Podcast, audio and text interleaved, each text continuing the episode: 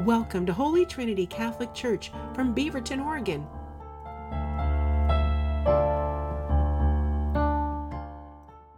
Good morning, everybody. I thought we were going to have a guest preacher up here for a second.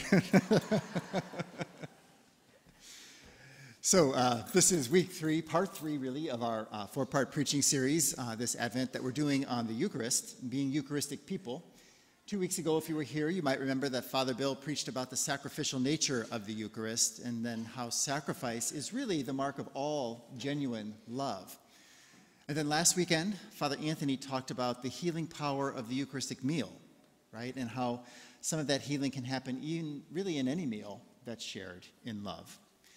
So this morning, what I want to talk about is communion itself, and specifically the connection between our receiving communion and our mission to be agents of communion.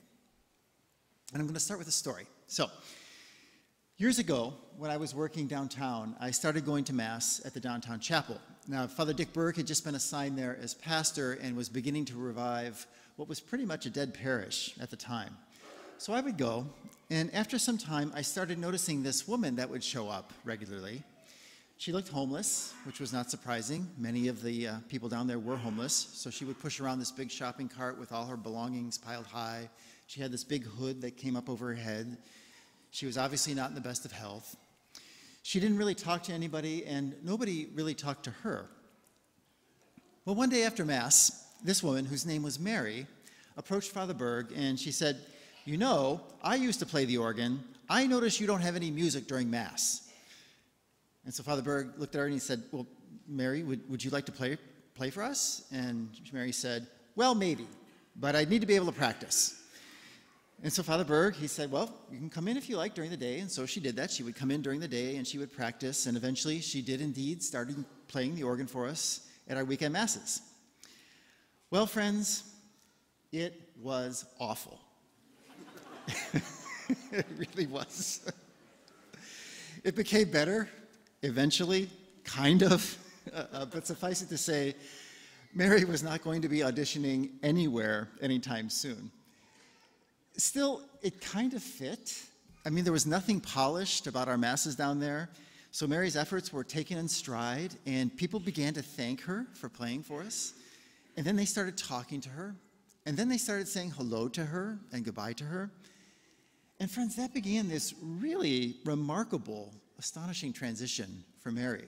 It wasn't like she ever became um, an accomplished organist, but what she did become was a real powerhouse in the revival of the parish. So she was inevitably, she was the first one to notice newcomers, especially those who didn't seem like they quite fit in. She would share her meager possessions with anybody who was in need. Eventually, she started a food closet it was known as Mary's Pantry. It was in this old, unused closet up on the second floor. And she was there every weekend at Mass, there at her piano. Everybody knew her, she knew everybody. And while she could be a real battle axe, underneath it, she didn't want us to know this, but underneath it, there was a warm and a kind and a delightful heart. It just needed the right soil in which to blossom. And so Mary really became for me and remains for me to this day a sign of what can happen when people are welcomed into communion. Communion with the body of Christ, but also communion with the body of Christ. St. Augustine once said, and I'm paraphrasing here, but he said, We receive communion in order to be communion. We receive communion in order to be communion. You know, oftentimes we think of communion and we think about it just in terms of us and Jesus. And it's true. When we receive the Eucharist, the Lord comes to us in this incredibly intimate and personal way. But when we encounter the Lord this way, we're also becoming places where Jesus, at least potentially, can be encountered by others. Think about it. At communion time, the Lord comes into our hearts. And so whenever we receive others into our hearts, there's the Lord, present there, waiting to encounter them as well.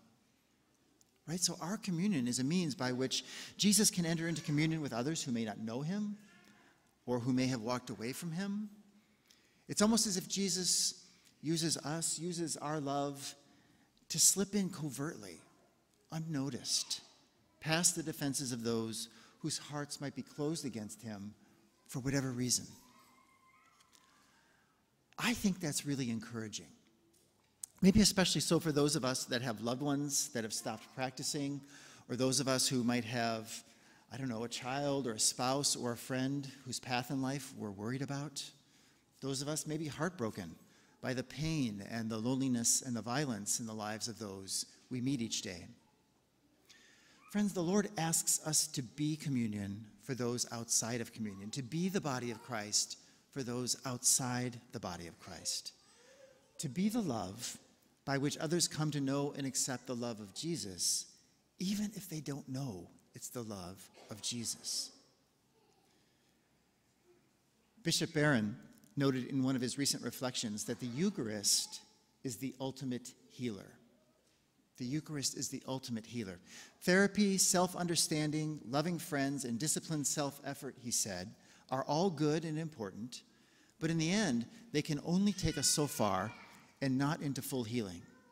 Full healing comes from touching and being touched by the sacred.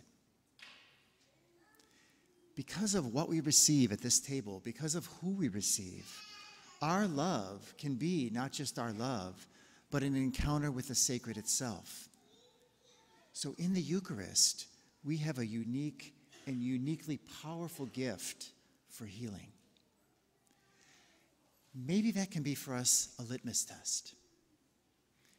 As we come forward each week and receive, are we finding ourselves not just consoled by communion, but also charged to seek communion with others? Are we becoming more aware of the hurts and the needs of others? Or are we just stuck in our own, gazing in our own problems and worries? More deeply, are we walking away from Mass each week pretty much unchanged, or are we becoming more joyful, peaceful, patient, kind, generous, gentle, self controlled? Because communion ought to change us, friends, not to be better rule followers, not to be more pious, but to be more concerned selfless, sacrificing. And if that's not happening, it's worth asking ourselves are we allowing the Lord in the Eucharist to touch those broken places in our own hearts? Maybe you've heard it said that wounded people tend to wound. Wounded people tend to wound. The opposite is true as well. Connected people tend to connect. So this morning, as you approach this altar, I encourage you, be mindful of what you do, of who you're receiving. Receive communion in order to be communion.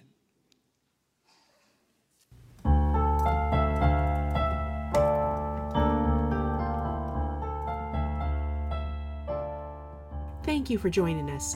You can learn more on our parish website at h-t.org. We hope that you will subscribe to our YouTube channel or try and join us for Mass if you're local. Again, all the information will be on h-t.org www.ccc.org.